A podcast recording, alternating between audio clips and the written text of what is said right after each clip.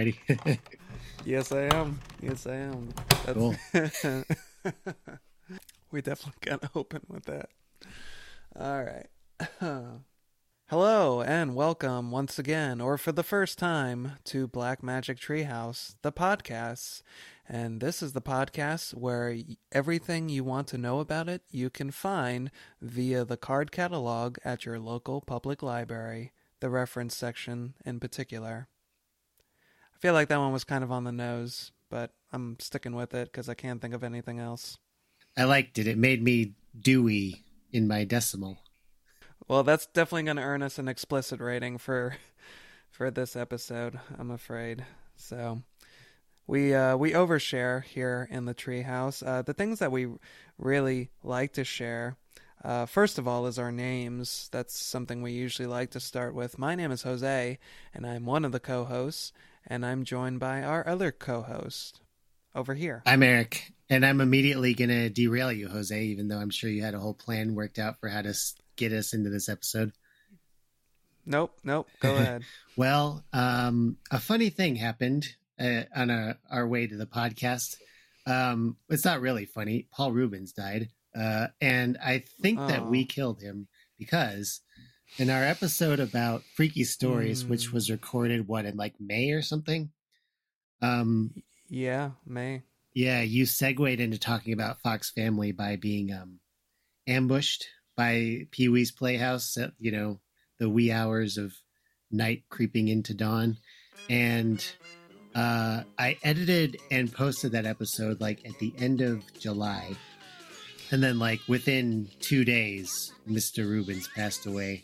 So I just thought, I know we got rid of the, the idea of top of the show topics because it did always spin out into this like 20 minute conversation that had no bearing on the rest of the episode. But I thought because of, you know, our personal connection to Paul Reubens and Pee Wee Herman and the podcast's possible responsibility in his uh, mortal shuffling off this coil. And also the fact that Paul Reubens was, you know, semi connected to the horror scene through like uh, Buffy the Vampire Slayer movie and uh, what was the other example I had? Oh, obviously he was a voice in uh, Nightmare Before Christmas. Yeah, um, a number of Tim Burton projects. We could do, and I'm going to set a timer here because I don't want this to take, you know, the 20 minutes it used to.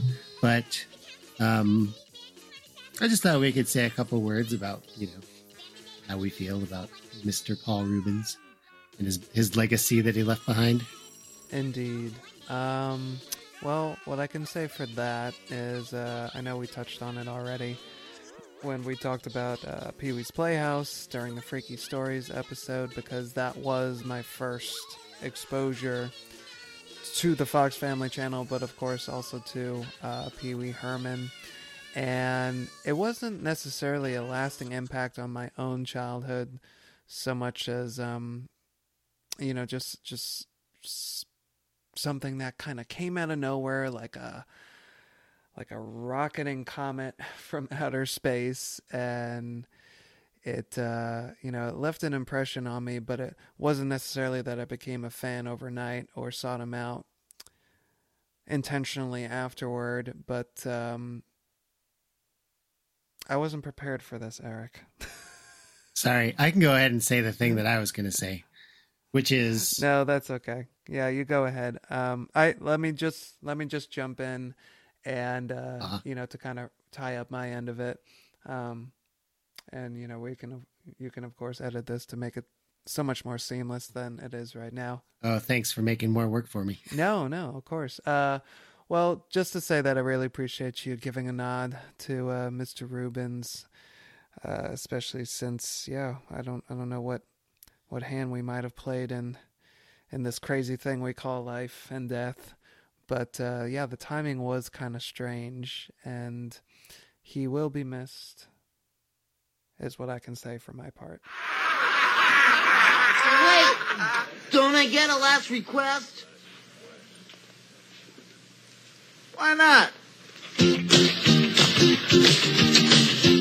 Yeah, he was only 70, which is my parents yeah. have just both turned 60 and that's sort of weird to me because like you know how you move the goalposts as you get older for what is like old you know like when i was Right. 10 i thought 50 was old and now that i'm 30 i'm like ah old doesn't start till you're like 75 at least um, so it is sort of weird as my parents are entering into their 60s whenever somebody dies like for some reason the primary one in my brain is stan winston uh, he was like 66 when he died. I remember that being the first one where i was really like oh people can die in their 60s that's like that's the plausible start of the time that people might die and my parents are entering into that now so i'm like well, that's weird.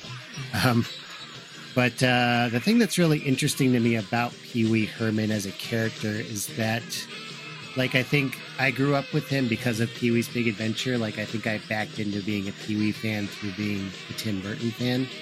And you take Pee Wee for granted when you're a kid because it's just like, oh, it's a silly guy. And that's kind of all you need. But as you get older and you learn more about the mechanics of like how a comedic character is crafted, you can usually trace it back to like the idea. Like a lot of sketch comedy characters are like, this is a person we all know. This, you know, like Kristen Wiig's Target Lady or whatever. Um, or it's like, what if this type of person who wouldn't normally be in X type of situation was in X? Like I was thinking recently, like every character that Mike Myers had on SNL in the 90s was like, what if such and such a person had a talk show? But there's really nothing high concept about Pee Wee Herman. He's not grounded in our reality in like any way. He's like, I guess you would call him a man child, but it's not like Martin Short is like Clifford or something. I- It's Mm. just so I, I wonder like how do you even conceive of a character like that or understand that it's going to play to an audience or be funny as opposed to just being baffling when you come out as a clearly grown man with kind of a weird voice and like a red bow tie and a lot of prop humor what what ties all those characteristics together so the fact that he made this unified character that lasted for you know 30 years is like a testament to his very off kilter sensibility that he Mm. was able to like wiggle into the mainstream somehow any thoughts on that i'll give you 20 seconds Okay, thanks. I would say that you know you use the phrase "man child" earlier. I, I, and since his passing, you know, I've been reading these, uh, you know, articles, obituaries, whatever you'd like to call them, and they recount the fact, and then also archival videos of Paul Reubens. They recount how Pee Wee Herman was essentially created, like the seed, so to speak, was kind kind of what you were saying, you know, uh, an SNL type concept. Like, what if there was a stand-up comedian who was terrible at memorizing his jokes and could never get the punchline to land? And apparently, that was born of Reubens' own, you know, uh, fumblings with with that particular format. Uh, it was just kind of amplified in the character of Pee Wee Herman, and that just seems strange to me based on what he ended up becoming because you say man-child the thing that he strikes me as in- the persona of Pee Wee Herman is what if one of the marionette characters from a show like Howdy Doody was transformed into a person you know like a like a uh, kind of Pinocchio type situation. And it does seem so strange based on that that such a character such a creation would ever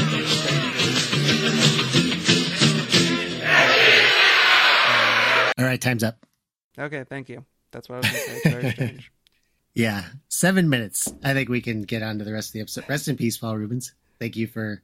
Yeah. Apparently, everybody shares stories of him being a super kind person and all that. So, obviously, we lost a, a wonderful human being as a, and in addition to a good creative comedic force. Anyway, what are we talking about on our podcast today, Jose? Besides Paul Reubens.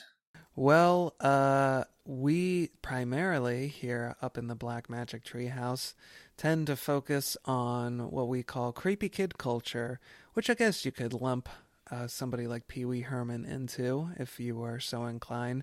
But for our part, it encompasses things more along the lines of uh, horror media made for kids. And Eric and I, being the age that we are, this tends to be media that was produced and released about the time of the 80s and 90s, the early aughts, thereabouts. But we do go older, and in episodes to come, we do uh, go even more tem- uh, contemporary with our selections. But we're kind of honing our vision on all of that weird shuddery stuff that uh, we read and watched and listened to as monster loving kids. And uh, you know what what what is this? I'm terrible when it comes to like this all these labels. Are are are we gen x? Are we gen y z? What what are we what are we supposed to be? I am a millennial. I think you are too, actually. Okay, I am. Uh, I Yeah, am closer to are. geriatric millennial. I was born in '87.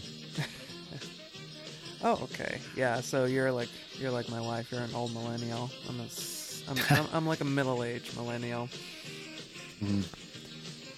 So yeah, it's all that kind of stuff. So speaking of things that uh, we watched and read and consumed voraciously as kids, I know.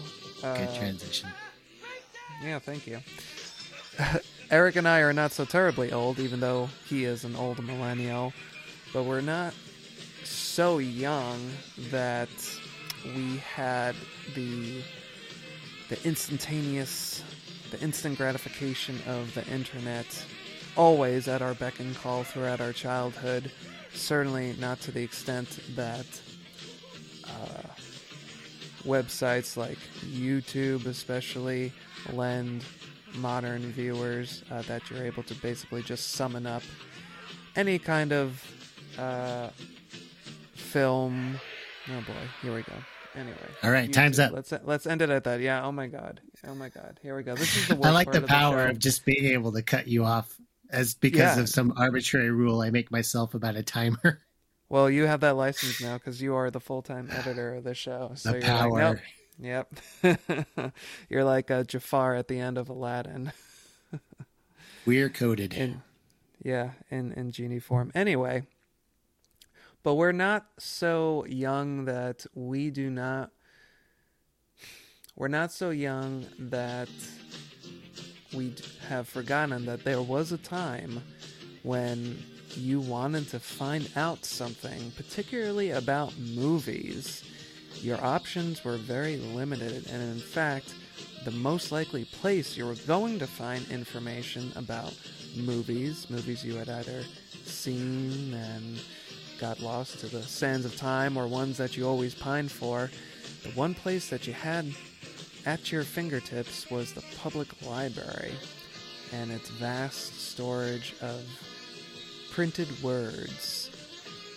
So, naturally, our subject for today is reference books. Wow. I thought there would be more than I thought I'd be able to seamlessly get into the next thing, but here we are. Anyway, reference books.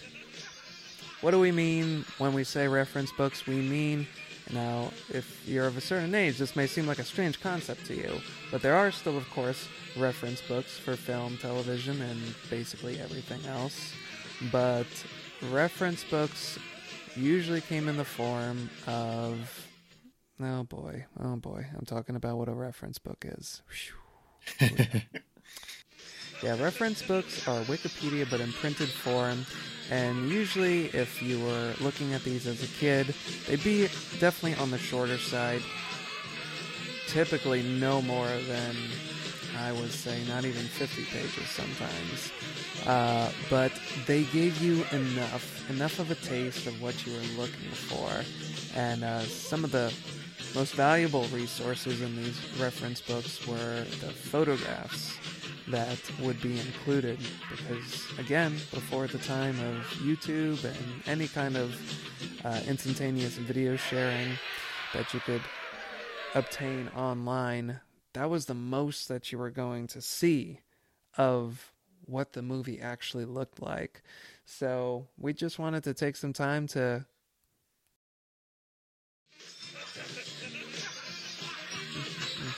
we just wanted to take some time to parse through some of our most uh, memorable, our most loved reference books of our childhood.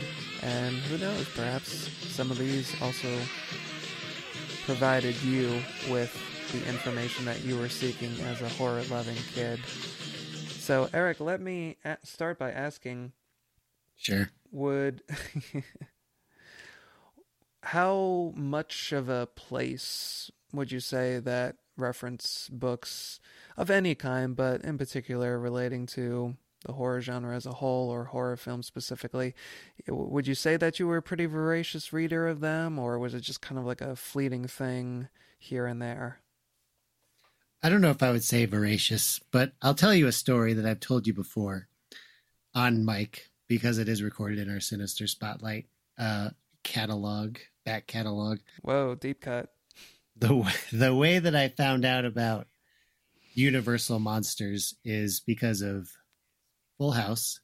Um, to go back to being a geriatric millennial, uh, there's an episode of Full House where Danny is away and Joey and Uncle Jesse let Stephanie stay up and watch The Wolf Man on TV, and they show like a two second clip, probably from the movie of like Lon Chaney walking up to the camera in wolf makeup, obviously, and growling. Like it, it's from the very end where he's chasing the love interest through the swamp.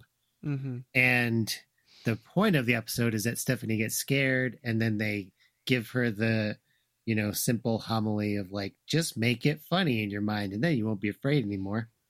Um, but that didn't work for me. I was just terrified.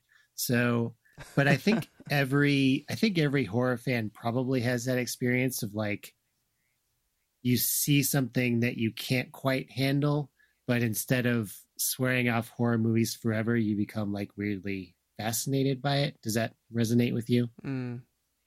Yeah. So that was my moment Uh, with that. And oh, I thought that mm, was all the answer I needed. Sorry, I I think it's the lag. You know, my mm was to something else. In any case, uh, yeah, no, go ahead and continue. Yeah. So anyway, that was my entry point, and so I was too scared to actually watch the movies, which did exist on VHS at the time. Um, if I had wanted to seek them out, but like I'm not trying to paint a portrait of like I was growing up in the '60s, where it's like only if they show it again in the matinee screening can you see any movie ever. Um, Right. but I was too afraid. Like, and that was back when AMC actually showed movies, so they were on rotation pretty frequently on TV. So I could have watched him if I wanted to, but I was too scared. But I was also fascinated. So that's kind of where reference books came in for me. Is like in that age, like probably like six to like ten or eleven, when I was like fascinated by horror movies and wanted to know. And that was also the era of like when Scream and all the 90s neo slashers came out, my sister, who's a year older than me, would watch them. And then I would like beg her for like, give me every single plot detail of that movie. So I knew who the kill killers, spoilers were in Scream, like, you know, years before I ever sat down and watched the movie. Um, and yeah, so these books were just a way for me to be able to like engage with and get like a, a glimpse of the Universal movies and other horror movies too. Uh, but the ones that I remember primarily are these ones that I think we have a shared memory of, which is these Crestwood books with orange covers, um, with which have like photos and like summaries of the the franchises and then like updates, like um, Universal's take on Frankenstein. Here's a summary of the novel. Here's pictures from the Peter Cushing adaptation. Here's a TV version. You know, they like summarize tell you what the differences are between the stories, and most importantly, give you the black and white photographs to kind of, you know, sate your imagination while you're waiting to grow up enough to be able to actually watch the film. Yeah. I would say my experience was a little bit um, the opposite of yours, where uh, to kind of give you a sense of how I came to the Universal Monsters, it was also via the television, uh, also via a totally separate entity slash show, you know, not the thing itself. Um, and it's so funny. I don't I don't remember that anecdote um, about Full House that you shared in our previous podcast from years ago, but I enjoyed hearing it. Um, so thank you for reviving that. But there used to be an animated, shall we say, sketch show um, called Hysteria. Does that ring a bell? Was that on like a double bill with Eek the Cat? It might have been. Or like uh, the same people or whatever? I, I don't know Eek the Cat, but it was like one of the WB shows. Um, it was, and it- yeah, it was spelled like it was supposed to be a play on the word history. Because the whole idea was, oh, we're going to recount, you know, these historical moments, but everything is silly. And I, I remember that, like, a big baby in a stinky diaper figured some, I don't know if it was a recurring character or their mascot. but you know that kind of gives you a, a clue as to you know the sophistication of the humor but you know what would you expect i want to say it was like part of the whole uh it was uh like a uh, an animaniac spin-off like it was that same uh, tiny toons type style um but anyway Oh, yeah, you're right. Yeah Yeah, the creator, I just looked it up. The creator is Tom Ruegger, who was, I don't know if he created Animaniacs, but he was a writer. And I think he was a voice actor also who did um, Freakazoid, which is my hot take is Oh, yes. Freakazoid is like the lesser known show that followed up Tiny Toons and Animaniacs with all that same animation team. And it is superior. what I know. Hmm. That sounds like it may need further discussion and dissection in a future episode. Freakazoid sounds like it's freaky. I, I've never seen it, um, so perhaps we'll save that for another day. But in any case, uh, it's actually once- not when- horror related at all. It's like a Oh, boo. superhero parody show. It is Oh. good that well, he does have kind of Bride of Frankenstein hair, Yeah, if anybody remembers Freakazoid. Yeah, it was like a superhero parody. Um but kind it was just very it kind of felt like sorry to go off on a tangent already. Um too late. It was kind of like you know how like when Tim Burton makes a lot of money with the first Batman and they're like, okay, just do whatever you want, and you get a movie like Batman Returns Yeah, you know, where it's just like, oh, we didn't mean do whatever you want. Um, that's kind of how Freakazoid felt was like the people had built up goodwill with the WB through like the success of Tiny Toons and Animaniacs. So WB was just like, well, again, Warner Brothers, who also did Batman Returns, was just like, uh, just go create whatever show you want. And then they created Freakazoid. And the network was like, um, one season is enough for this, right? we didn't need any more. Hmm. All right. Well, now I got to backpedal all, all the way back to Hysteria. So let me jump in my DeLorean and uh, let's go back to Hysteria. So one of the segments of Hysteria was like a dating game style sketch. And one of the eligible bachelors, for some reason, was the Phantom of the Opera. And so I'm sitting, eh, once again, fatefully on my uh, grandparents' couch. Uh, same scenario, different house than when the exact same thing happened to me with Pee Wee's Playhouse on the Fox Family Channel. But I see this segment. There's the Phantom, half mask, you know, floating down the subterranean lake in his little boat. And just that sparked something in me. I'm like, huh, that guy looks kind of cool. So I went up to my grandma and I'm like, hey, who's this Phantom of the Opera? What can you tell me about him? And she recounted like the whole plot to the Claude Rains version from 1943 that involved, you know, the splashing of acid, you know, kind of like a, a Two Face origin story for that version. Yeah, Technicolor one. Yeah. uh, unlike all the other Universal monster movies of the time. Indeed. So that was, and that ended up being my entry point to the Universal Monsters, which is probably the strangest movie. Well, maybe not the strangest, but not the one that most people would suspect uh, to lead into, you know, a, a greater fascination with the rest of the Universal stable. Um, but yeah, we rented it from Blockbuster and that was it. You know, we were off to the races after that. Uh, so anyway, I had the fascination and I had the experience watching the movies. You know, shortly after that, it was Frankenstein, it was Dracula, which I fell asleep to, and like one of my friends that I watched it with had to recount what happened at the end of the movie, and you know, he explained to me, "Oh yeah, they stake Dracula through the heart and you know, kill him," and in my mind, I'm like, "Oh man, I missed the best, like most." bloodiest action packed part of the movie and then of course when you watch you know the 1931 version of Dracula.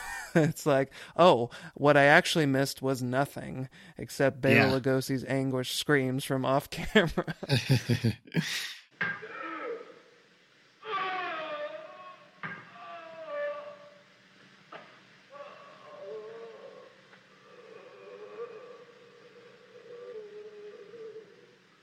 But you know as a kid you don't know that.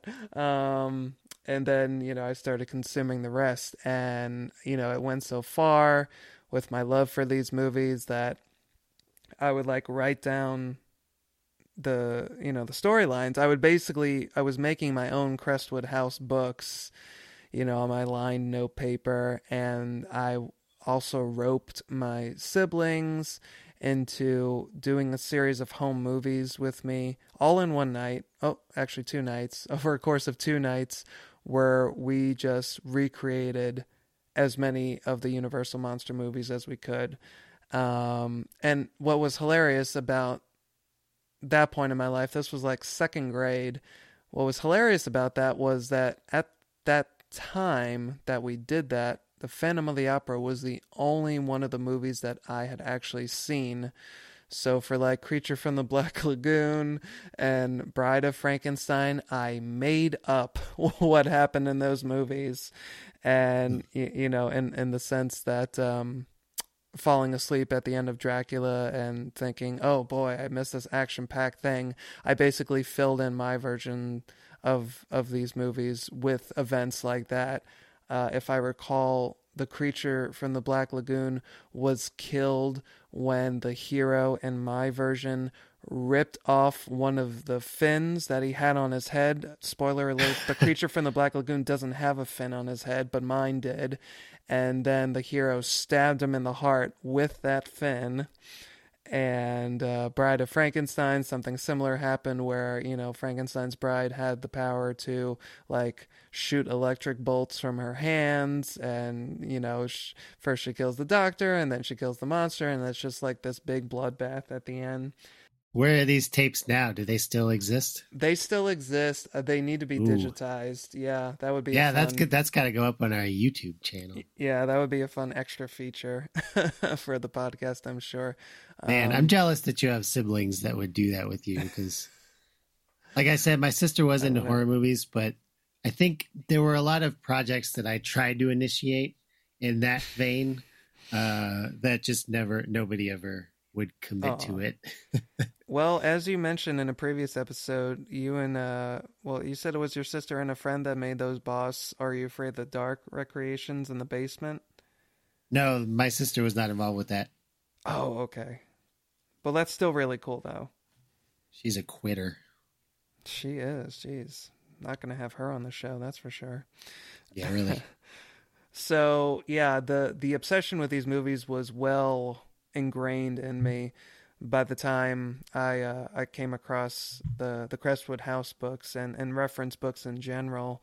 So for me, instead of kind of filling uh, an empty well, kind of like they were for you, they were holding me over until I could either see these other movies or frankly I was you know I I was a, a dyed in the wool monster kid by the time I found them so it was just like this joyous moment in fact I I, I remember it distinctly I uh, for for a literal and figurative hot minute I lived in Arizona for yeah like not even a month uh, but it was like the first month month and a half of my third grade year and um, what I can tell you about the school is that we would line up on the basketball courts outside in the morning. My classroom was in a portable.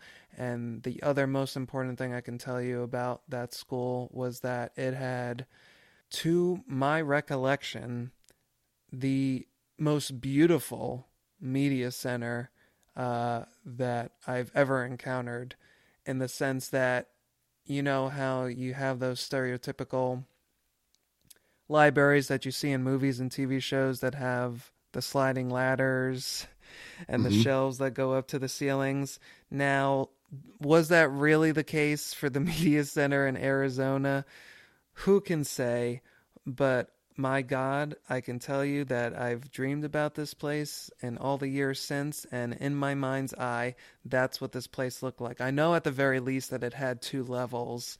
Like there was a ramp that you took to the lower part of the media center, and then it had like I don't know what you'd call it. Uh, Jose is gesticulating wildly, just narrating for the audience. yes, please make sure we translate that.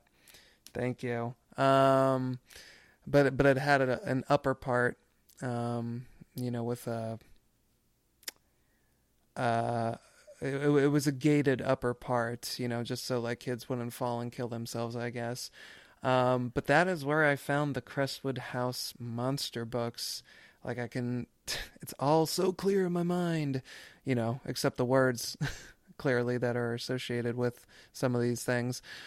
Uh, but it was on the lower level, and you know this this place was just packed with books, um, and you know as a kid that's pro- that was probably like kind of a cool thing, especially if you were somebody who was already into books. But being a media specialist now and in my current profession, you know I think back to that and I just shake my head like, oh man, that place should have been like weeded vigorously. it should not have looked like that. But uh, that does explain why I happened across the Crestwood House monster books because these things were originally published in the late 70s and early 80s.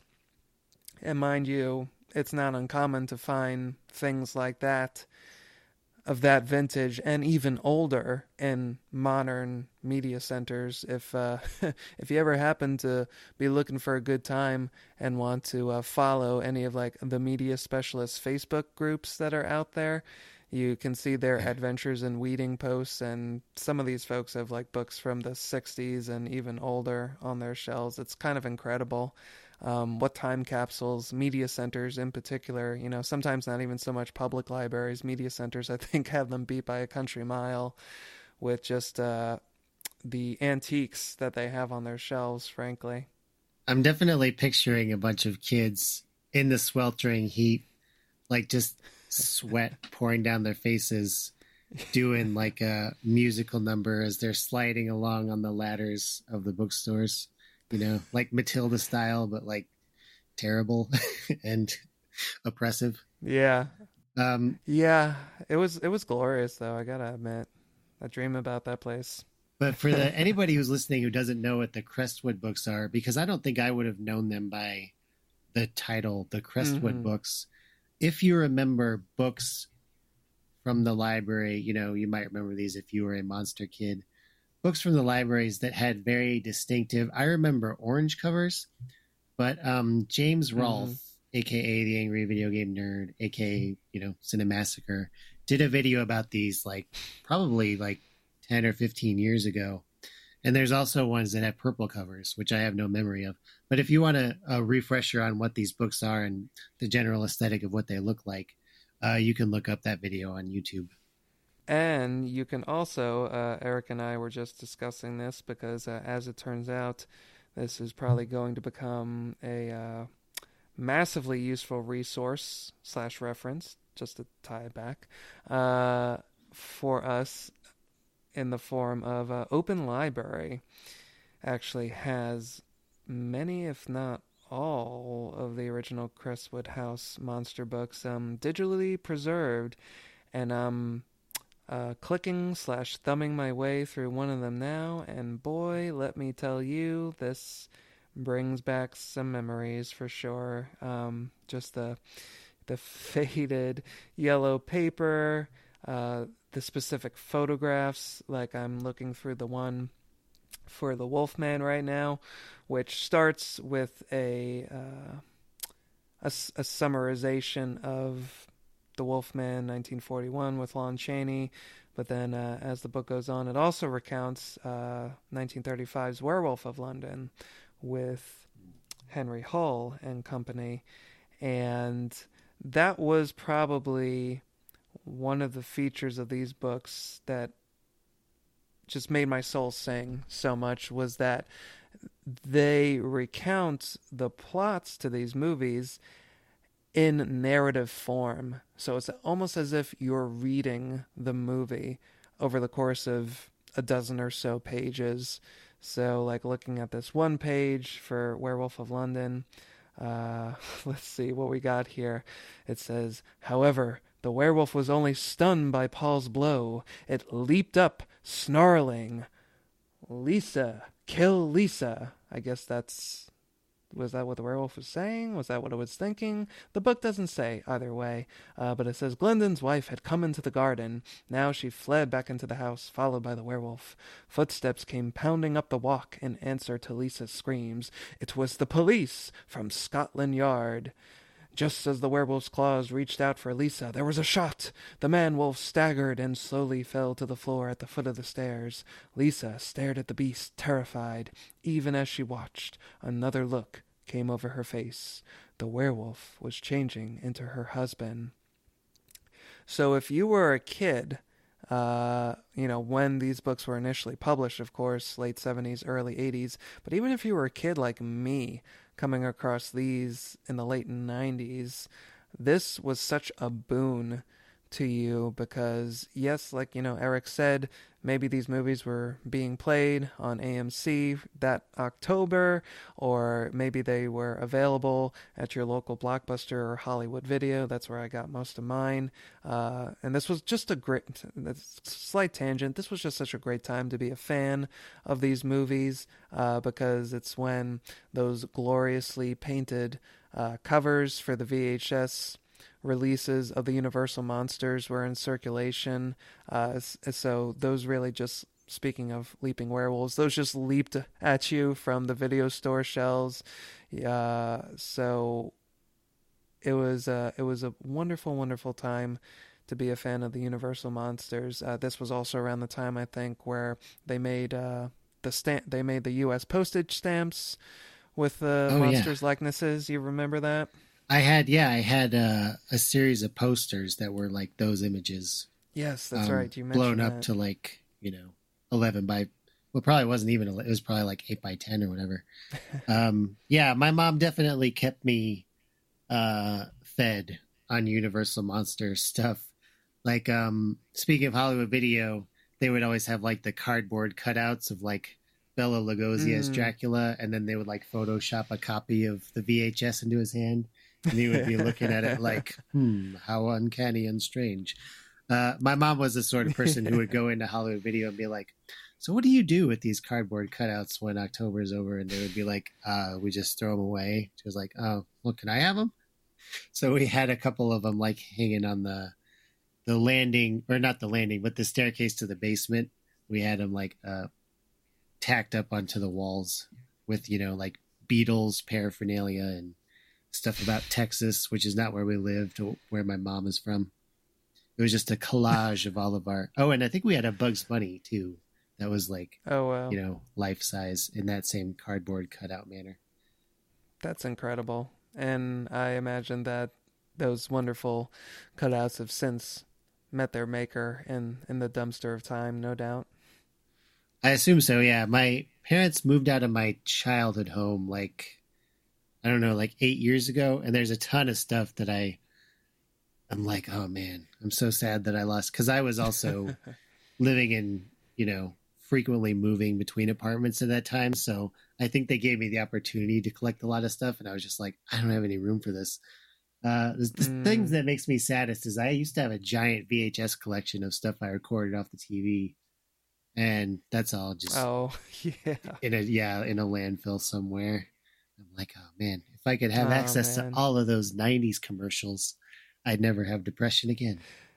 I know. Well, that's thank God for YouTube. I mean, even though we're talking of a time when that didn't exist, but uh, oh yeah, I'm I definitely it's and it's I don't know. It says I guess it's just uh you know a nostalgic bomb for your nerves, but I definitely queue up uh, a 90s era commercial compilation on YouTube every now and then.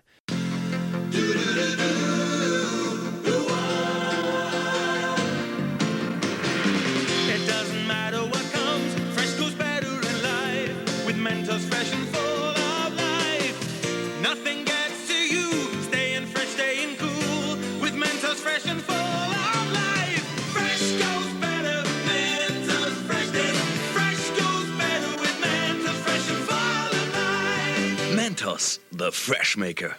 Nothing like capitalism to set set my nerves at ease. Totally. Um, what was I going to say? Oh, but anyway, speaking of the reference books, I think a big part of the appeal of them was you're talking about having to fill in plot details with your imagination. hmm So, like, yeah, when these books were giving you like a five paragraph summary of an entire movie and then like a couple of tantalizing photographs, that was, it was like creating this whole, like almost like a dream in your brain of like, Mhm. you don't necessarily need all the connective tissue, which I think if I had watched Universal Monster movies when I was six, I probably would have spent like an hour of them being like, when do we get to the monster? This is boring.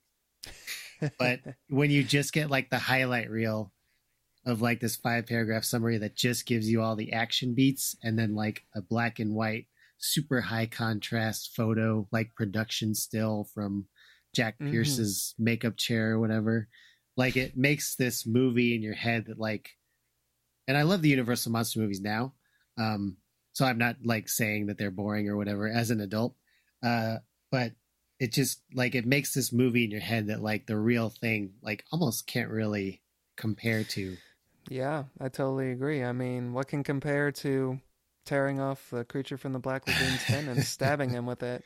Nothing. Uh, well, you know what? Let's segue from that to say that I love the uh, the cute little final page of these Crestwood House books. Um, yeah exactly It's, it's basically that it like apart from apart from the orange covers this this little um it's not an epilogue but this it's little uh, adorable. this mo- this uh advertisement for other books in the series is like that was the thing that most immediately brought me back to like picking these up off the shelf and like flipping through these yellowing pages Uh, uh, the final page is basically like the Crestwood House monster catalog. So you got the Crestwood House uh, logo at the bottom of the page. At the top, and you know the best famous monsters of filmland esque font is the word monsters, all drippy and gooey. And then you have your litany of uh, titles from the series there to the right. But then hanging from the left of the page is our friend King Kong, and he's got a speech bubble that says, I suggest you read about my friends. and I just think that's the cutest thing ever. And and it looks like I now I don't know if I, I I would assume this was a genuine pose from like a, a production still, but here on the Crestwood House catalog page, he has a definite thumbs up, a definite opposable thumb up. just kind of cheering us on to check out his friends and all these other awesome books from Crestwood House. Uh, so yeah, it's just adorable taken all together. Yeah, and I have I'm paging through the Frankenstein one on Open Library, and the other um, books listed in the series are Dracula, Godzilla, King Kong, Frankenstein, Mad Scientists, The Wolf Man. Mm. Do you remember? Because, like I said, there's purple books that James Rolfe talks about. I don't remember that I think were more like they cover one specific movie, whereas these were more overviews of like an entire franchise or monster. Um, do you remember any Yes, besides? one- Yeah, Well, the one that I'm looking at for the Wolfman uh, goes on to list, and I think you're right about you know the the specificity of later entries in the series, because uh, after the Wolfman here, um, also it it lists. Well, okay, so it lists a couple um, that I think weren't included in what you said just now. So I have the Blob, uh, King Kong, and then it goes down after the ones you mentioned the deadly mantis The Invisible Man, It Came from Outer Space, The Phantom of the Opera. Uh, that was, I think, probably the first one that I took out of that media center, fittingly enough, since I had seen that movie. Uh, Frankenstein meets Wolf. Frankenstein meets Wolfman, not the Wolfman. Uh, the Murders in the Rue Morgue, real deep cut there, and Creature from the Black Lagoon. Nice. So, yeah, a nice array of the Universal catalog, ranging from their earliest th- chillers from the 30s to their atomic age horrors from the 50s. Uh, this is a bit of a segue, but hey, you're listening to Black Magic Treehouse, the podcast of segues. Uh, I wanted to take this opportunity to get your thoughts on I would I would call it the divide between 30s, 40s horror films as they were popularly known at the time and the so-called atomic age 50s era quote unquote horror films or sci-fi horror films. Were you decidedly of one camp or the other? Did you love both? Or what what are your thoughts just kind of concerning the two in general The two being 30s and 40s versus 50s. yeah essentially Okay. Uh, yeah, I I vastly prefer 30s and 40s. I mean, my favorite Universal monster movie is Bride of Frankenstein. Not an original choice, Mm. but it is my favorite. Sorry. um, but I love, like, I think from that era, 30s and 40s, especially the 30s, because it was so primitive and not as primitive as people who don't watch movies from the 30s think it was but definitely Dracula. When you Mm. said you fell asleep during Dracula, I was like, yeah, no surprise. Dracula is. I'm sorry, Todd Brown. I love Todd Browning's other movies. I love his silent movies. I love, you know, Devil Doll with uh, uh, what's his name, Lionel Barrymore. Like he has so many fun, crazy, wild movies. But Dracula is so stodgy. It is. Oh man, Mm. it is just not a good one. Um, but after that, after, and I think it was a victim of technology and budget because it was very stage bound based on like the play of the Mhm. era that was popular. And I think by the time that was a success, that sort of opened the door for Universal and Carl Laemmle to justify bigger budgets for these movies and a little bit more expansive worlds. Um, so I think from yeah, Frankenstein through the the mid to late 40s, I mean probably Abbott and Costello Meet Frankenstein was sort of the death knell of that type of gothic horror before they tried to Mhm. make things more contemporary and more topical with uh, Creature from the Black Lagoon. Um, I love the I just love the cinematography. I love the you know the old kind of soft focus lenses that they were using um and like the the film grain and like the way that they lit it to be like yeah super shadowy and expressionistic and like high contrast.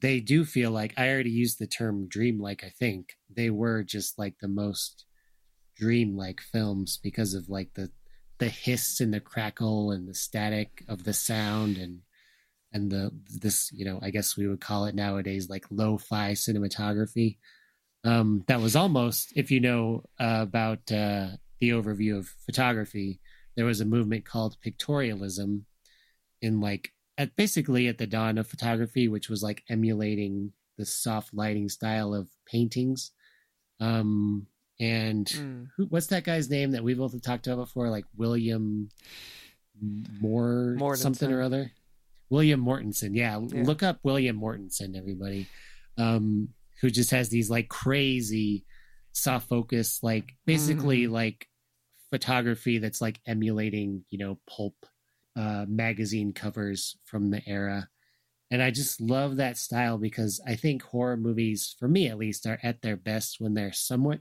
dreamlike which is maybe why like the 70s and 80s are kind of my least favorite era of horror because i feel like that was the most like social commentary realism eras but uh i think the 30s to me just encapsulates that kind of grand guignol like almost surrealist level of of dreamlike imagery that doesn't need to be justified by I don't know, like uh Nightmare on Elm Street, like actual literal incorporating of dreams into do you know what I mean?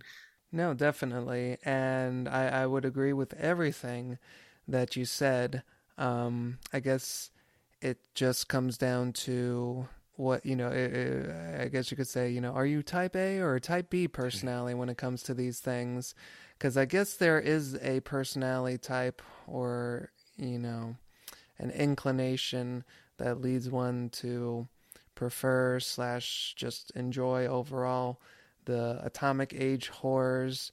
But honestly, for me, I I, I want to know who those people are because I I don't know that people who consider themselves horror fans would necessarily like those movies, but I don't know people who would consider themselves sci-fi fans who would also enjoy those movies. You know what I mean? Because they're like Mhm. on the lower, they're on the lower end, and just yeah, in comparison to the things that you were saying, they're so antiseptic, and there's no room for dreaming or fantasy in those movies. It is the thing that it says it is. It's an it's you know uh, a tarantula that's been exposed to radiation and is you know stomping across the desert. And you know there's there's a certain appeal to those images you know uh, like uh, them for example is is a pretty effective movie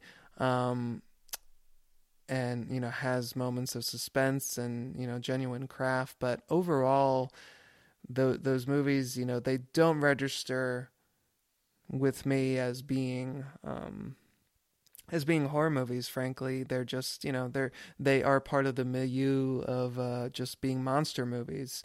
Uh i i could see you know fans of um you know kids who grew up liking godzilla enjoying those movies but those kids won't, wouldn't necessarily be horror fans you know what i mean Yeah, totally. And I I think that my my enjoyment of of that era, the atomic age era is kind of directly proportional to the quality of the movie or maybe I should say inversely proportional Mhm. because I think the better the movies are, okay the more I'm like uh okay, fine, we're making a statement here whatever. But I kind of like the um I like the uh you know kind of cheesecakey like 50s version of titillation where like the female scientist who doesn't do anything sciency throughout the entire movie is like changing into her nightgown and then you see the eye of the giant creature looking in the, out throughout the window like i think those are fun and and speaking of images one thing that i do remember about shoot which one was it? The one where they're in the antarctic and they op- and they waken the giant lizard thingy. Do you remember which one that is? I think it's the deadly mantis. I no you're wrong. but um it's the same filmmaker who Oh, did okay, uh cool. it came from beneath the sea i think Uh, because I keep thinking okay. the giant Gil- Gila monster, and then I'm like, no, that's the one they showed on Mystery Science Theater. But it was a giant lizard that like attacked a city at the end. oh oh oh sorry beast from 20000 phantoms That's the one. fathoms beast from 20000 fathoms Yeah. Yes, thank you. That is the one. definitely the saving grace of an atomic age horror movie is the question what is the monster made with and if the answer is oh it's a stop motion creature then yeah i'm all in. Because any chance especially the beast of, from 20000 fathoms that is uh, such a beautifully articulated creature you know as practically all of ray harryhausen's creations were. Um, and yeah just this i mean i know i just said that well you know i don't think real horror fans like these movies as much as maybe they purport to uh Jose's gatekeeping all of us. i don't know if i sound sounded like I, I was made of stone but i am not made of stone when it comes to seeing the beast from 20000 fathoms lay waste to a cityscape. Are you kidding me? Sign me up. yeah, and I think that there is a certain I don't know if it's lack of awareness. It feels like a lack of awareness or like people stumbling backwards into like almost surrealist art through these like kind of drive-in movies, but that I brought up that one in particular because it has this very strange climax where the guys like they're gonna shoot, you know, some kind of irradiated something into the monster to like overload its whatever and kill it. Um, and they- Protons. yeah, so, something like that. Uh, just a step up from like you know robots in Victorian novels that are like, oh, there's like quicksilver and magnets. Oh, oh okay, sure. yeah. Um, but they like put on these like um like hazmat suits or like radiation suits and get on a roller coaster to get up high enough and it's such like that image of like these guys in radiation suit on a roller coaster is like such an evocative surreal image of like atomic age paranoia that's so i think that's kind of the thing that i like from atomic age movies that they don't all necessarily you know the bert i gordon movies or whatever don't necessarily get in anything that like even accidentally uh creative True enough. True enough. So, despite what I said earlier, um, asking what Eric's preferences are, far be it for me to turn my nose up at uh, at any one school of the genre and say that. Well, I mean, we did kind of say that one is superior to the other, but superior only in our own personal preferences for the reasons that we stated. Um, so, something I can also let you know that Media Center from Arizona was a wonderful gift, not just for bestowing the Crestwood House monster books on me and sating my appetite in between, you know, the moments I was able to uh, actually watch the movies. Um, oh, real quick, something I seem to remember doing, which, you know, I guess as a current media specialist, I'm like, oh, the horror. But I feel like I definitely used a pencil at least to check off the titles from the back of the book that either I had gotten from the media center already and read or you know did i circle I, f- I feel like i have a memory of like sitting out in the the desert like backyard of um the my mother's friend's house that we were staying at in a lawn chair and circling some titles or crossing out certain ones checking them off uh so yeah that was a thing i did to property that was not mine. Anyway there was another book uh, a single volume from that media center that i came across uh, and i'm holding a copy in my hands. This is not the one from arizona. This one uh, is from the vineyard haven public library in vineyard haven massachusetts and it's got a discard stamp on it so we know that it was weeded from the collection, and it's got in pencil up here in the corner, uh, 25 cents. So it looks like they resold it at uh, one of their library book sa- book sales. But it is called Movie Monsters and Their Masters: The Birth of the Horror Film by pause for effect Robert Quackenbush. Quackenbush. I always love that last name. That was a. There's a book called um, "A Separate Peace" that I read in high school, and we had, like we had a unit where we had to choose a book and then like give a review in front of the class. And I remember the only other girl in class who read that book hated it, and one of her cri- criticisms was that one of the characters' names was Quackenbush, and I was like, "No, that's what makes it great. What are you talking about?" It's a great name. It definitely registers with me as like I can see Groucho Marx being named Quackenbush in one of the Marx Brothers movies. Oh yeah, definitely. I feel like he might have been, but I I, I can't verify right now. but uh, Robert Quackenbush was a pretty prolific author. I, I say was because I don't think the man is still with us. Apologies if that's not the case. Um, he wrote tons and tons of books, nonfiction as well as fiction. Um, some of his series are still in print because I've come across new editions of them at the well, I came across them at the public library where I previously worked. Um, but he did the Miss Mallard series of mysteries for children, which is about yes, a duck, who solves crimes. Can't do that when your last name is Quackenbush. Now I doubt that it was even his real name.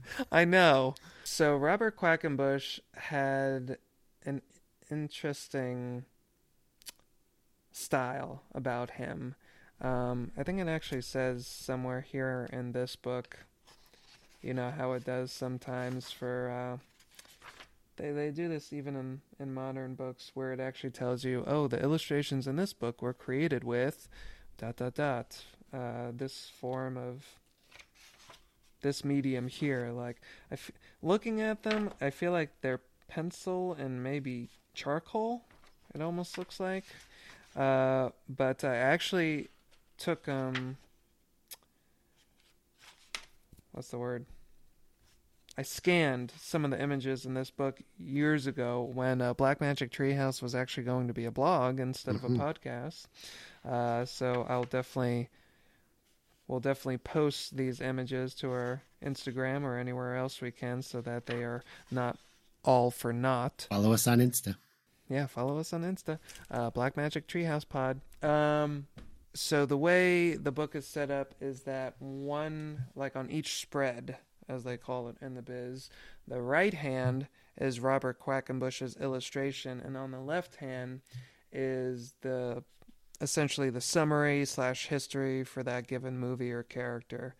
Um, but the really cute thing, I could have sworn I made a scan of this because it's so unique, but apparently I didn't, and that makes me sad. On the left hand side, with the plot summary and history of the film, the bottom left corner is a quick caricature of the actor portraying that monster. So, for instance, I'm going to send you the image from the right hand side for one of the spreads, which is John Barrymore's rendition of Edward Hyde from one of the popular stills of that film. Very 70s album cover. Isn't it? Yeah, that's a great that's a great description. Um, but yeah, on the so that's the right hand side of the spread. On the left hand side is the text, and then in the bottom, I'll sh- I'll hold it up so you can see it. In the bottom corner is a little caricature with an authentic, I don't know, signature of the actor. An autograph, you might call it. Yeah, an, an autograph, as they call it in the biz. So yeah, it's kind of charming. Charming indeed. And some of them are interesting because it's not always necessarily the actor who portrayed the monster. Like here, for instance, talking about Nosferatu, Count Orlok. Ooh, there he is on the ship. Real. It's F.W. Murnau. oh. Huh. I wonder why. Yeah, go go figure. Yeah, I don't know. It's it's kind of arbitrary. Oh, what else? Who else makes an appearance in this book? Somewhat interestingly, is Oh, Metropolis. Dr. Rotwang and uh Yep, and Fritz Lang. and there's the monocle wearing Fritz Lang. And some of the likenesses, the likenesses of the monsters, you know, the the characters from the films are pretty spot on. Like I love this one of Chaney from Phantom of the Opera. That's a good one. I mean, pretty damn good. And I love, I love the green coloring. I think it's uh so I know um our friends who are listening to this right now can't see, but um these illustrations of Robert Quackenbush's they have a green tint to them and almost the kind of same style that you would see like a, a tinted segment from a silent film. And it's just like this kind of pea soup pukey green cast that all of these monsters have. Same for the actual production stills that they have in the book, sprinkled here and there. And I think it's such a perfect choice for the subject. I think that color serves horror well, personally. And Pukey is right. Yeah. Oh, and this is cute. So the spread for the mummy in the corner it has a little Jack Pierce making up a little Boris Karloff. Oh, that is cute. That is so adorable. Uh, but yeah, some of the likenesses of the um of the film crew, film actors are pretty good. Like I'd say that's a pretty good Fredric March for uh for his spread on Dr. Jekyll and Mr. Hyde and the caption next to the picture for uh, Fredric March's Dr. Jekyll and Mr. Hyde it says um to see how Fredric March looks as both Dr. Jekyll and Mr. Hyde, cover up either side of the portrait with your hand. Eric, Yes, Jose. do you know how long I sat there doing that with this book and being just fascinated as a third grader? With like, oh, now he's Dr. Jekyll. Now he's Mr. Hyde. now he's both. Now he's Mr. Hyde again. How long?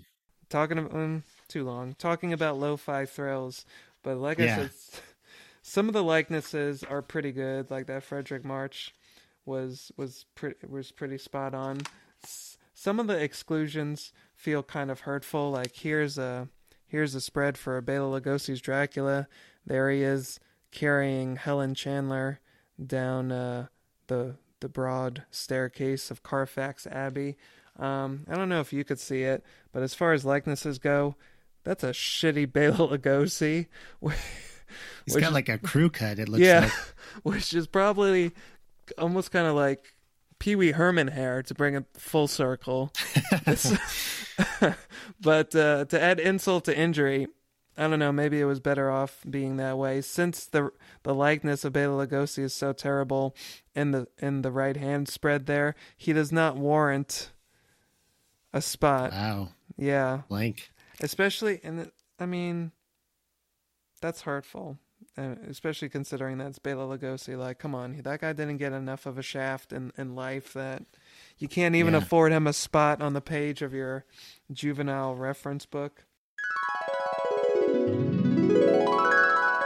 When you told me uh, the topic of this episode yesterday, I thought of three things. Obviously, the Crestwood books were the first thing I thought of.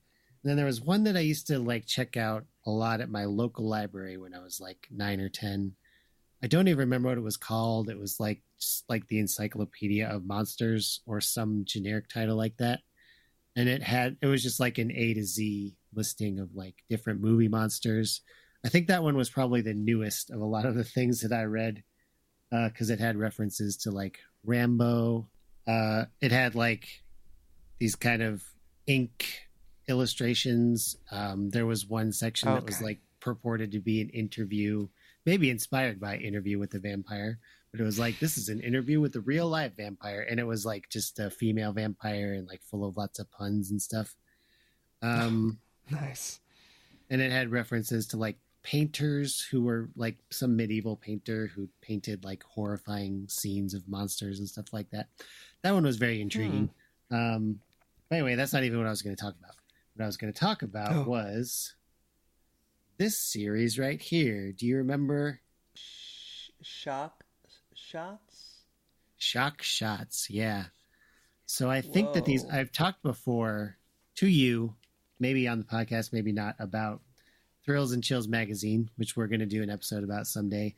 And I think these shock shots were like came as part of the same like Goosebumps fan club or whatever it was in the early 90s.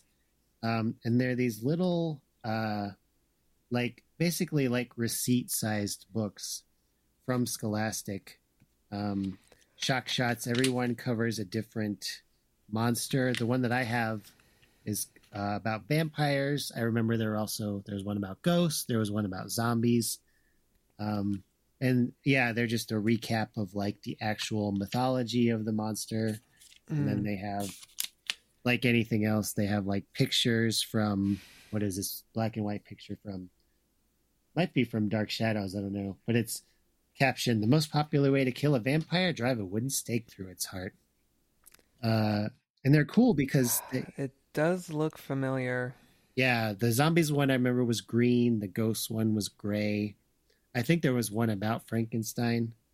Um, and they're interesting in that, like like the Crestwood books, they talk about, um, you know, the old movies, but they also talk about newer movies. Like this one has references to Lost Boys, and they they have lots of interesting tidbits about the actual mythology that I a lot of them are like details that Hmm. stuck in my head that I never came across in any other like book about vampire mythology. Like this one goes into detail about like when you're staking a vampire, you know, there were certain kinds of wood that were supposed to be more effective than others. Like I think the wood from the ash tree or whatever. And you're supposed to drive in the blow of the stake with a grave digger's shovel and you're only supposed to drive it in once if you if you uh, hit it more than one time it won't be effective and if there's you know creatures crawling away from the coffin like bugs or whatever you know throw them into the fire. So it's like they're small books. They're like this one that i have is 44 pages that are like i said about the size of um i don't know what what size you, it's like half as tall as my head i guess. Yeah, uh, they're about the size of the photograph you keep of your kids in your wallet, or you know your fur your furry kids. Right. And like I just flip, happened to flip to the page that has the the um to the death. There came a time when people realized that trying to avoid vampires was like fighting a losing battle, so they decided to try killing the vampires. They use more than one method, but certainly the most popular, most effective method is the old stake in the heart. Here's how it works. One, track down the vampire's coffin in the daytime when the vampire is asleep and powerless. Drive a stake through the vampire's heart. A word of caution here you can't use any old piece of wood for the stake. Many say ash wood is best, others recommend aspen or hawthorn or oak. And you must use a gravedigger's shovel to drive in the stake with one blow. Any more will just make the vampire stronger. Two, hold on to the Whoa. shovel because the job isn't over yet. You have to also use it to cut off the vampire's head. Stuffing the mouth with garlic first is part of the gruesome ritual. Three, the job's still not over. Now you've got to burn everything in the coffin. Be careful now because if anything, a worm, a beetle, a snake, or whatever crawls out of the fire, it's got to be thrown back in. It just might be the vampire trying to crawl away in disguise. Um, and then it tells you about like the cultures, like the vampire mythology in other cultures, like the, you know, the Chinese vampire that like uh, had green hair, and the one that like sucked blood out of people's like feet or whatever. Um, but anyway, they were really comprehensive for being so small, and they had like lots of those little Seriously, yeah they had lots of those little tidbits and uh you know the story of elizabeth bathory is in here.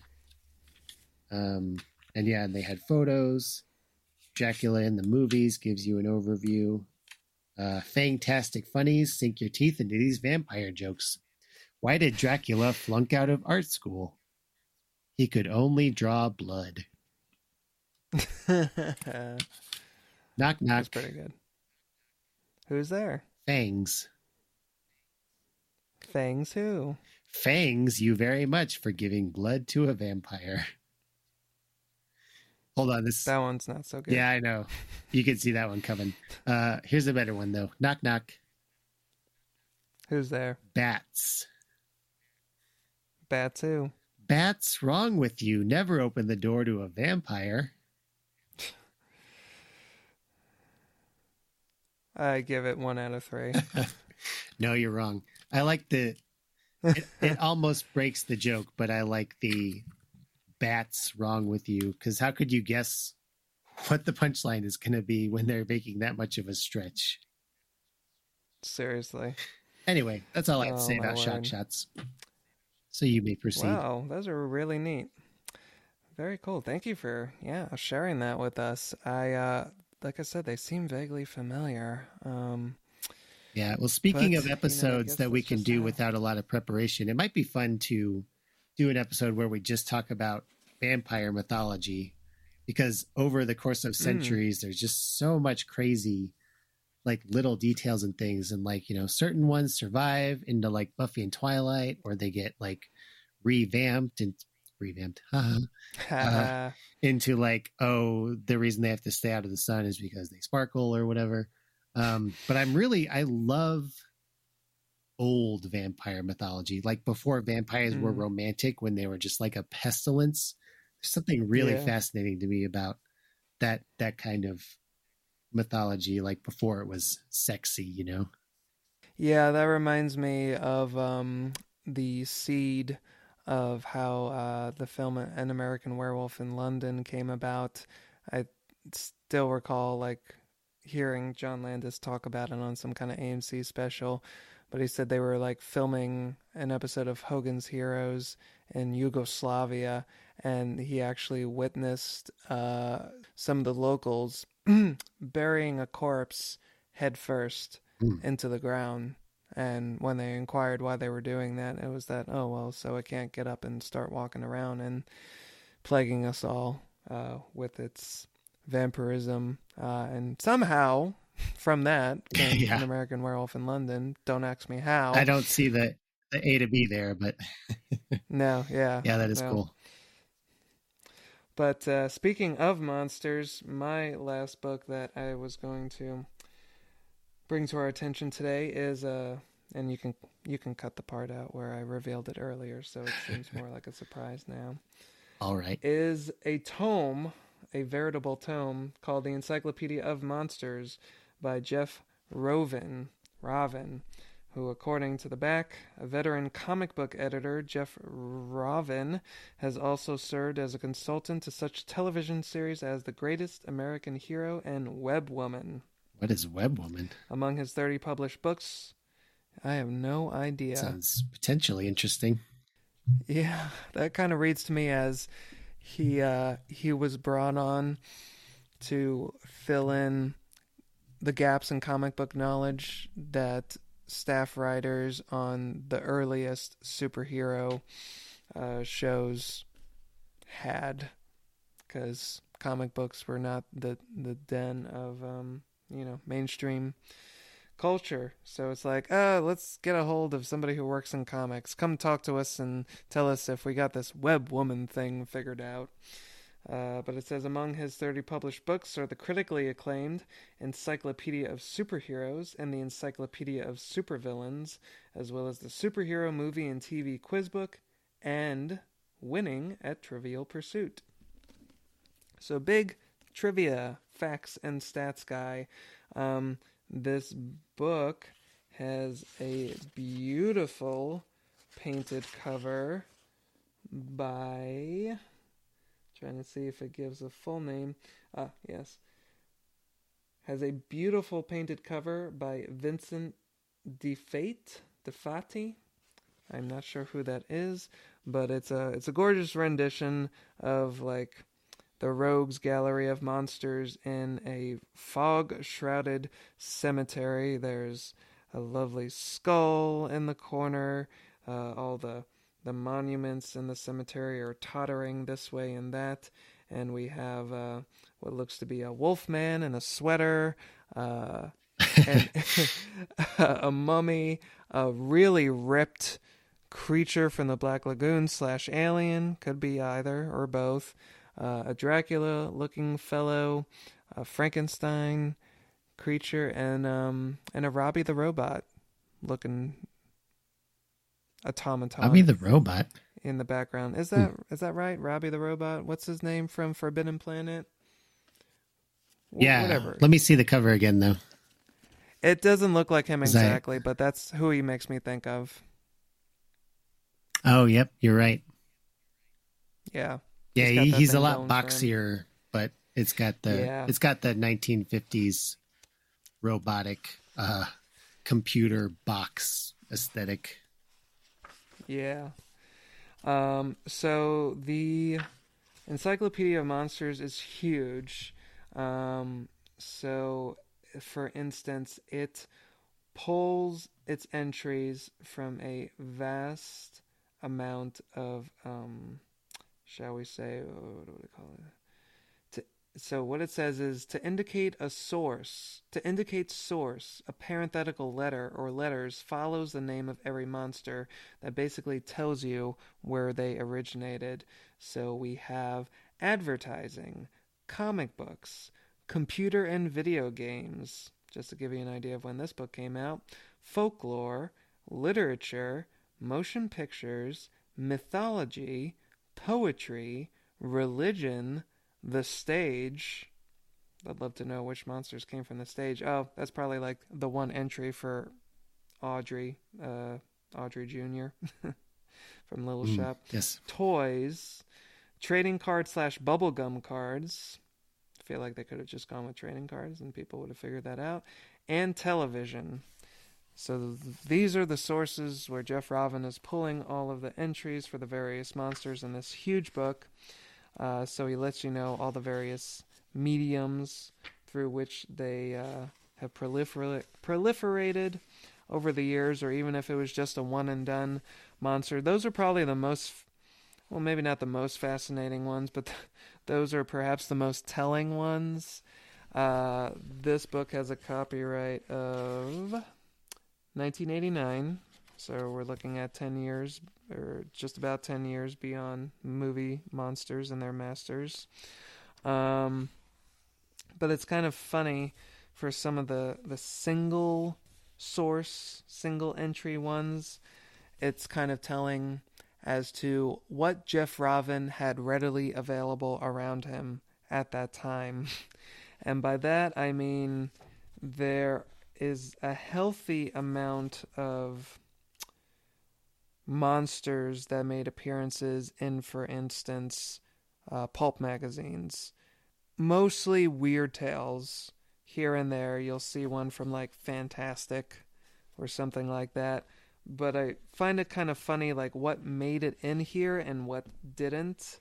Because surely the, let's say, dozen or so entries that are in here for, or two dozen entries that are in here for um, monsters that originally appeared in stories that were published in Weird Tales are certainly not the only monsters that appeared in stories published in Weird Tales, but that's, you know, I guess those are just the issues that, you know, the New York Public Library had on hand or Jeff Rovin had in his own collection.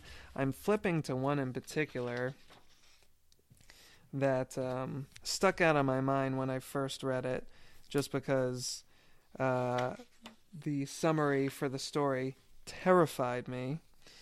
Uh, and I came across this book for context in middle school. It was in my middle school media center. Uh, I, I was a library aide for all three years because I was a cool kid in middle school.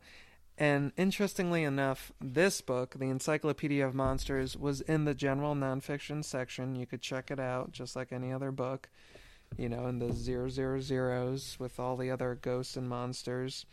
But both the Encyclopedia of Superheroes and the Encyclopedia of Supervillains that Jeff Rovin, Rovin wrote were in the Media Center's reference section, which means you could not check them out. Which means that for it seems to me every day that I was an aide in the Media Center, I had those two books opened up at the front desk, Superheroes and Supervillains and or supervillains, opened up at the front desk, reading them, poring over them religiously, and begging, begging the media specialist, Mr. Helinski, and the, the media aide, um, whose name I unfortunately forgot. I'm sorry, ma'am. Uh, begging them, please just let me take these books home. Every single year I was there, sixth grade, seventh grade, eighth grade. I begged them, please, I just want to check out these books so I can enjoy them at home. You know me. You know I'm an aide here. I'm going to take care of these books, but they were adamant that reference books did not get checked out and brought home. And uh, clearly, I have never forgotten that or let it go. Um, Yeah. And as an adult, I was forced to ac- acquire a discarded copy via like Amazon of the Encyclopedia of Supervillains, and you know mentally give a middle finger to Mr. Helinski and the staff at my middle school public library. I got my own copy now, damn it, and I'll read it whenever I want to. So have you read it cover to cover? I probably read it cover to cover back in middle school. Um, in the years since, I've just kind of yeah hopped around leapfrog style to uh, you know entries that I either remembered or or wanted to look up. But anyway, like I said, this is a huge. They're all huge books. Um, so one of the entries that I remember is for the thing parentheses in the cellar because you see there are previous entries for the thing from inner space. Uh, the thing just you know the one from who goes there by john w. Campbell that was made into the movies. Uh, so yeah three things.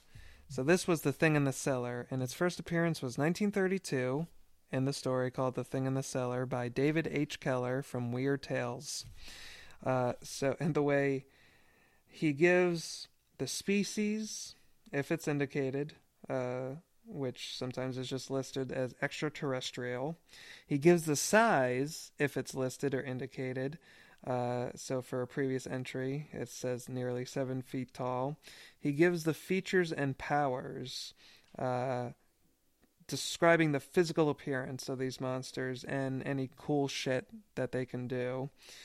And then uh, the plot summary he calls the biography of the monster, and then there's a comment at the end for any additional notes. So the thing in the cellar does not have a species, size, or features and powers. It just has a biography.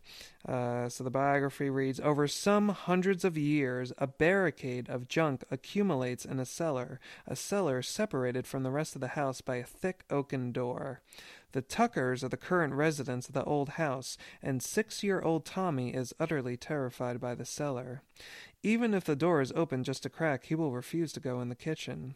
Concerned with the boy's phobia, his parents take him to see Dr. Hawthorne, to whom Tommy confesses that he's afraid because he knows there's something down there. That's all he'll say, and the doctor tells Tommy's father to cure him of his irrational fear by nailing the cellar door open and locking the boy in the kitchen. Mm-hmm. That's 1932 for you. Yep. We got a fucking depression going on. That kid's gonna get over his shit real quick. After the Tuckers leave, the doctor consults a colleague who disagrees with the treatment. Having second thoughts himself, Hawthorne goes to the Tucker house to stop them. However, he's too late. Entering the kitchen, they find Tommy torn to pieces. Comment Nothing is ever revealed about the thing. Keller's short story is a superb evo- evocation of a child's fear of nameless terrors in the dark. And that's the entry for The Thing in the Cellar from the Encyclopedia of Monsters. Nice. I read that in middle school and was scared shitless. yeah, totally. It seems like it could have been an inspiration for uh, the Boogeyman, Stephen King's Yeah, right. short story. I always like a story about, well, okay, I don't always. I sometimes like a story about a kid being afraid of something and not being believed, and then it turns out to be real. Yeah, it's like suck it, grown ups. I'd say that's a good application. It bothers me in horror movies when they spend too long not having the adults believe the Mm. kid. Um, but I think it, that's kind of perfect for a short story format where you can just have a punchline after, you know, 15 pages or whatever. Yeah. So, and there are a good handful of, um, well, as I said, you know, s- entries for monsters that appeared in short stories from the pulps. Um, I know, like, oh yeah, The Lavender Vine of Death by Don Wilcox from Fantastic Adventures. You know, back when stories could just tell you exactly what they were about. Um, the Lavender Vine of Death, there it is. It's, it is what it says on the tin. It has an entry for Levi- Leviathan uh, from, you know, biblical lore. Uh, lots of comic books. Uh, everything that I mentioned earlier. Oh, yeah, here we have trading cards. The Lunar Lepons, Lepons. From, uh, yeah, I don't know. Mad Balls. Those were, uh, those were apparently a toy. Mad balls. Mad balls. Yeah, anthropomorphic balls. Well, Three and a quarter inches in diameter. The mad balls are rubber balls that bounce. so these were toys. Okay. These were.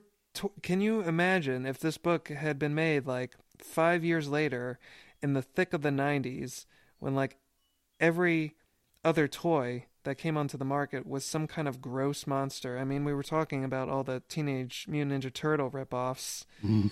that would have filled an encyclopedia unto itself, right? Um, but I really treasured this book. I still do. Um, it it has um, a really diverse, clearly um, collection of monsters that you know range from, as we said, like extraterrestrial type stuff, uh, folklore. Here's an entry on the Manticore, uh, who's my favorite character from Onward, by the way. Um, Didn't see it. But oh yeah, it's a fun one. You should check it out. I've heard that But because uh, that yeah, came out. like that came out the same year as what was it? Soul or COVID. oh well, yes, that too. Yeah, like around, like like around there. Yeah. but was it? There was two Pixar movies that came out that year, and one of them, I think it was, was it Soul? That sounds about right. one of them was the big prestige one, Sounds about right. Yeah. and Onward was the one that I heard was like nobody cared about it, but actually it was better than Soul. Yeah, and you know what? It's funny. Like, um, you know, we were kind of trolling around Disney Plus, like, oh, what haven't we watched yet? You know, we have like a movie night with my daughter on Fridays, and my wife was like, oh, what about Soul? And we played the trailer for it, and afterwards she was still like, yeah, right. And I'm like, that I'm not interested in watching that.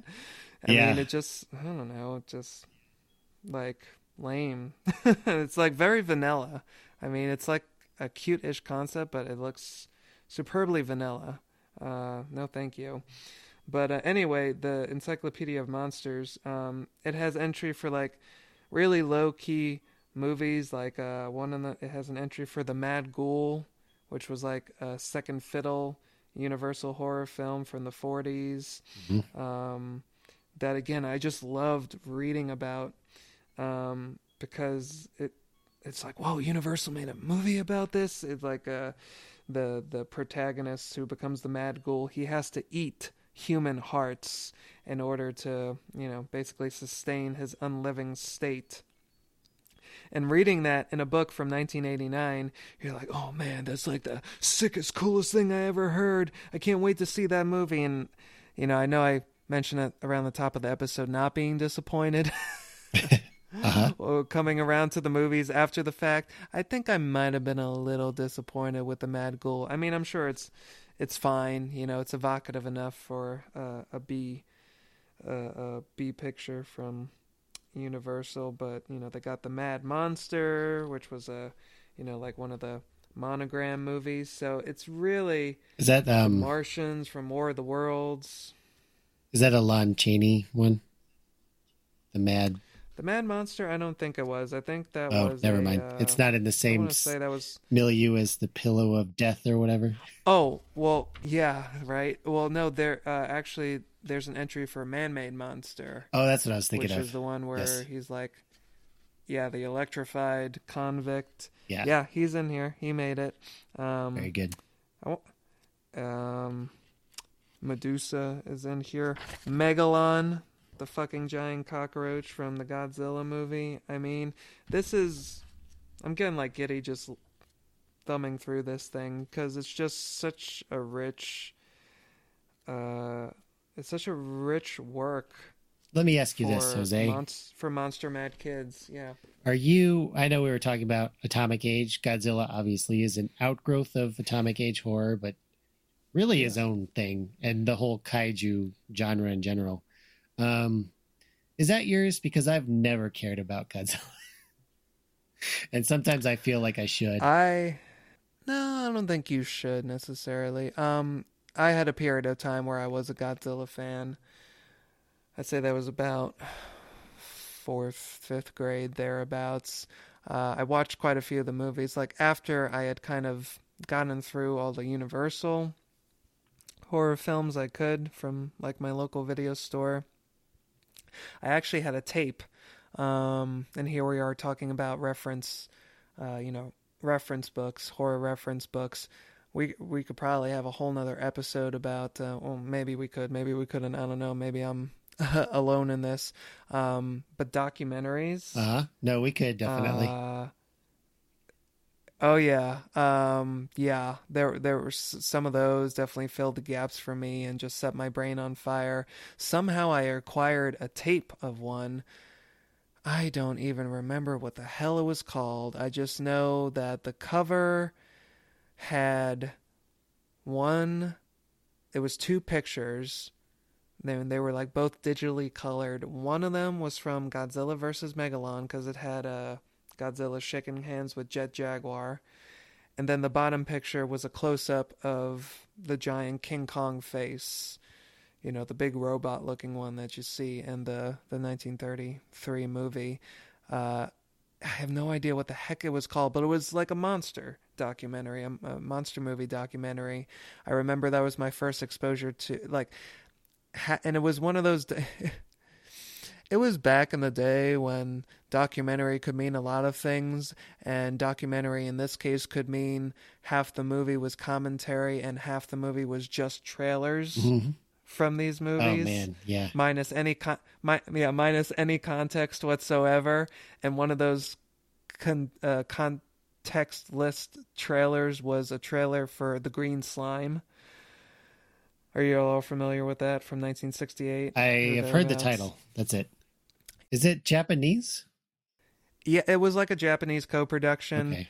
um it has a theme song that plays during the trailer the greens and it's like disco it's like a disco song the green slime um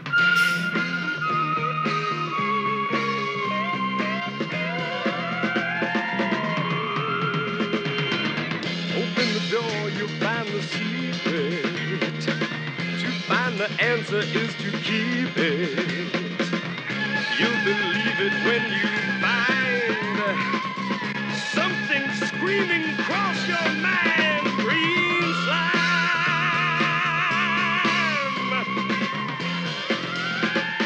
And uh, amidst um and it, it was more it aired more on the side of like aliens slash giant monsters you know godzilla. I feel like godzilla was the centerpiece for this weird compilation documentary thing and it just kind of discussed you know tangential stuff around it. King kong came up. And what was probably the weirdest thing one of the weirdest things about it is that it ended post credits with like this was the special feature on on the tape. It ended with the famous cartoon short Godzilla meets Bambi. Directed by John Carpenter. yeah direct Which obviously, yeah, yeah. It wasn't directed by John Carpenter, but that was it was on his IMDb page for like a decade or something for some reason. really Yeah. That's interesting. So yeah, I don't know who this who was responsible for this, but it's like 1 minute a 1 minute cartoon that's all credits being played over a very peaceful scene of quote unquote Bambi. You know, it's just a nondescript deer chewing away at the grass and you know looking around as the credits for this short play like animated by directed by yada yada and as soon as the credits end a giant Godzilla foot comes down and squishes Bambi. Hmm. And that's the end of the short. Yep. And that is what this tape ended with. Holy crap, where how how did we come to this? What was your question? Oh yeah, Godzilla. I don't oh yes. I think that's I think that's where my fascination was born because I just had this random tape and you know I loved King Kong so it's like yeah King Kong but then I saw all these Godzilla movie trailers and I'm like hmm these seem interesting I like the fact that there's a different monster in every movie it's uh, this would have also been right around the time that like Pokemon was a thing for the world and for me uh so it kind of had that gotta catch 'em all vibe to it. Like, oh, gotta check out all of Godzilla's monsters. Uh, it had a trailer for Destroy All Monsters, which blew my mind as a kid. I'm like, this is the greatest gift that cinema has ever bestowed upon us. Look at how many monsters are in this one movie, and they're all fighting each other. You got Rodan and Mothra and you know, all these weird ass ones like Anguirus and Gamera, friend to all children, just like duking it out. But yeah, the thing about Godzilla movies is that they they're all kind of lame. And if Whoa, strong words. Yeah, well, if you had vague intimations, what you know, like with the Universal monster movies, like oh, these, you know, I feel like if I watched these when I was six years old, six six years old, I would have been like, oh, this is boring. When are the monsters going to show up? You would have definitely felt that with the Godzilla movies. Yeah, no, I had a friend in elementary school who was super, super into Godzilla. And I think I watched like Wow. probably two or three full movies with him, even though I was, I did feel that very much of like, like you don't, I don't hear you talk about how much you love the human characters in this movie. And yet we're sitting here for like an hour with no monsters, which is the thing that you love about these movies, just being off screen somewhere. Why? Yeah, Why do you love it? Wouldn't you love it? I, I don't know. It feels like a weird. I don't want to shame anybody who loves Godzilla. I'm just too, uh, I don't know, impatient, I guess, to to be able to wait until the end of the movie for like the 10 minute wrestling sequence of guys in suits. Yeah, and you know my fascination slash love. I don't I don't know if it ever really boiled over into full on love. Um, for those movies was pretty much worn thin because it just you know started feeling exactly like what it was, which was oh, so this is basically just like Power Rangers, except none of the the the uh the high speed antics, the high octane antics that you get compressed into a 20 minute episode. It's stretched out over a period of 90 minutes, and I don't like it at all. Yeah, as an adult, I've seen a couple more. Um, like Destroy All Monsters was one of them, and as I, you know, kind of like when you realize that you like, um, uh, what are they? Just like OG Oreos versus double stuff, and it makes you feel like you're an adult. um, I kind of felt like an adult watching that because I was so much more into the human storyline, and then when Godzilla showed up, I was like get back to like the people in like weird yellow 1960s jumpsuits like fist fighting aliens or whatever they're doing in that movie Not for nothing, uh, like the human drama in the first Godzilla movie is genuinely interesting, I think.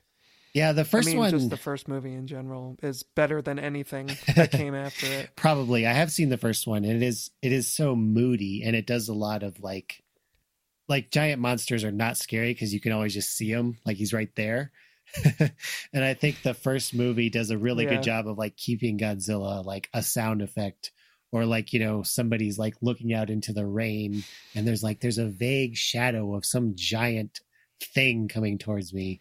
Or then you see the aftermath of the city after he's like stomped all over it. And that's when it's like oh this is actually pretty creepy in a way that none of the other rubber suited Mhm. monsters are.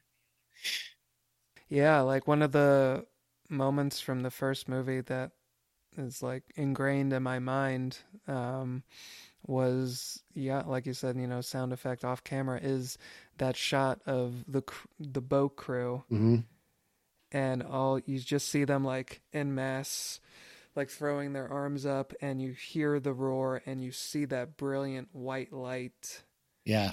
of you know Godzilla getting his flame breath on, and you know, not for nothing, it obviously evokes you know different things that also give it that resonance. Um, Oh, yeah. you know, as far as yeah, cultural and historical touchstones. And you don't get creepy with giant monsters all that often. No, you don't. Anyway, uh, I asked. I felt like I could ask you that because if you had said you were into Godzilla, I would have been like, okay, I guess we could do an episode someday. But that was. I feel like that kind of was our Godzilla episode because I really don't have anything else to say about it. Nope, me neither. Uh, so we put a pin in Godzilla. It's interesting that you probably could not have. Not saying you can't, you could never, but you probably could not have a modern day equivalent of a horror movie reference books book for kids. You know what I mean? Because unless you're talking about the Universal monster movies or thereabouts, everything like you can't if you can't have a horror movie reference books for kids and include Chucky or Pennywise and not talk about the fact that they kill people No, totally. um specifically. So I find or like Hellraiser, you know. yeah, yeah, pinhead for peewees. Um, but I find it so interesting that you know these books, for as much as they meant to us, they really are a time capsule of. And it's funny because when I came across them, the the things that they were covering were well out of date. It just so happened that you know I was an old soul, an old soul who was already into this kind of stuff. Uh, so that even though it was the late '90s, you know, two plus decades from when these books originally came out, um, they were still a match for me. So in a way, I can't help but wonder: could could these books themselves be a match for somebody these days? Is that still possible?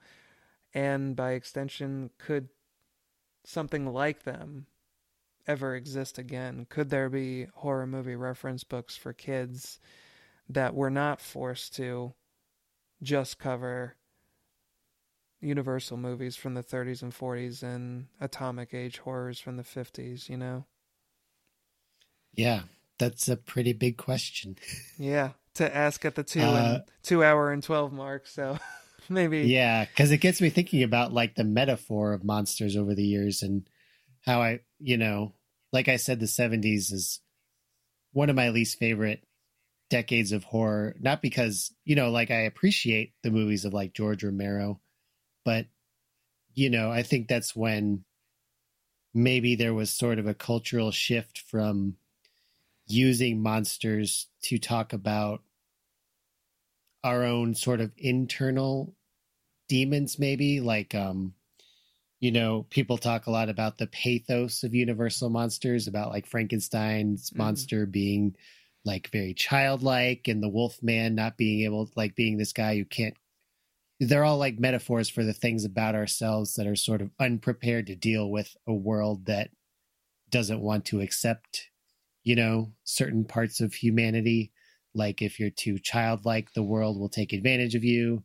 Um if you're a man you uh maybe get a little bit monstrous because you don't know how to handle certain aspects of your atavistic um predatory caveman person or what you know whatever the metaphors are um and then at a certain point yeah during the slasher era it was just like instead of loving monsters because you felt sympathy with them it was like you love monsters because like yeah like freddy krueger or jason or just uh i guess jason i don't know i don't really have a solid thesis because i guess jason does have a phantom of the opera quality to him um and Mm. an update in that way but it's kind of impossible to talk about him without being like the content of his movies is that he slays teenagers for 90 minutes as opposed to like you can't really write an encyclopedia entry about that in a way that is kid friendly Right. because it does depend on how he cuts people in half with his machete as opposed to um yeah the phantom of the opera proper you know like he kills a couple of people through the story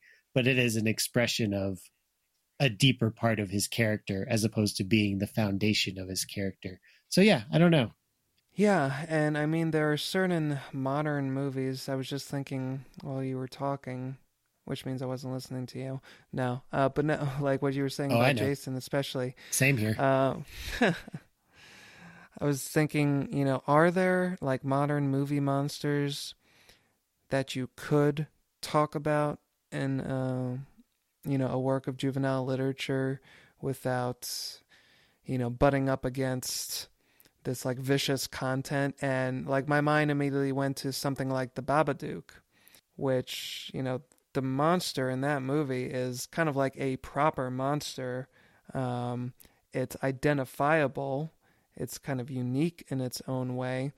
And I bet you could touch on the themes that uh, that movie encompasses without, you know, harming any young sensibilities, so to speak. So I don't know. I feel like I don't know. This may be a challenge that I may wish to take on at some point in the future when I'm not inundated with other projects. It's like there's got to be something there. Like there's got to be a way that you can communicate like the love of horror and, and you know and when i say that i mean like horror media and and monsters from that horror media to modern day kids from modern day media the yeah, the Babadook would be an interesting. Sorry, I think I feel like we're trying to end this episode, and then I just keep being like, "Let me talk for ten minutes about the thing you just said."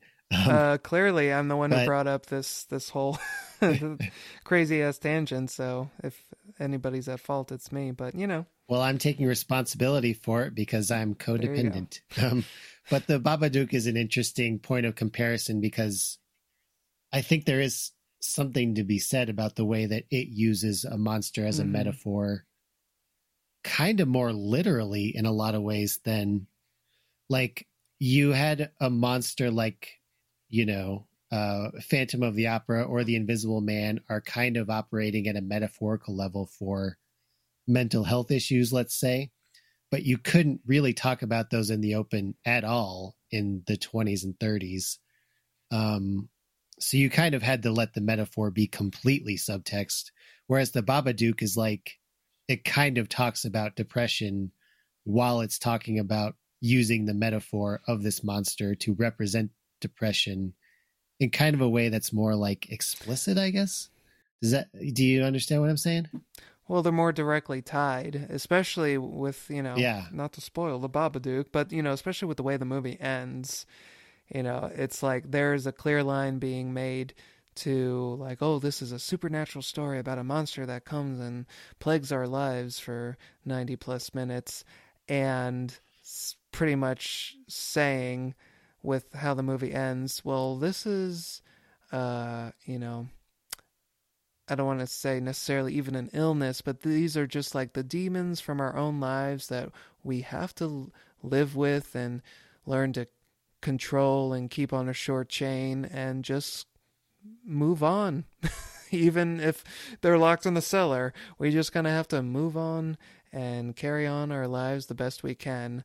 Um, whereas, you know, yeah, the movies we're talking about from that these horror reference books refer to uh you know the thing dies at the end you know the walls collapse on the phantom uh the invisible man gets shot and reappears in the hospital bed and you know cue credits da na na the end it's a universal Yeah. picture the little plane farting around the earth yep Yeah, that is an issue. I won't. I won't go too much into it because I know we are over two hours. But there is probably a whole college thesis in there. Yeah, for sure. So, if uh, you, the listener, are looking for your next college thesis statement, please feel free to take this and run with it. And, uh, you know, if you're just looking to reach out to us and let us know what you think in general, you can reach us at our email address, which is blackmagictreehousepod at gmail.com. And that's actually the same little handle. You can find us on Instagram, blackmagictreehousepod. Treehouse Pod. And please do let us know what you thought about this episode. Have is there a bevy of uh, horror reference books that you remember poring through as a monster obsessed kid, whether they were in the form of books or weird trailer compilations that you inexplicably had on VHS for some reason? Uh, let us know, and just let us know what you think of the show. If you could give us a rating on Apple Podcasts or a review, would be great. We'd love to hear from you, hear what you're enjoying about the show, things you'd like to hear us cover in the future. Uh, we really want to uh, tailor the show to as broad an audience as possible and to expose ourselves to and things time's up.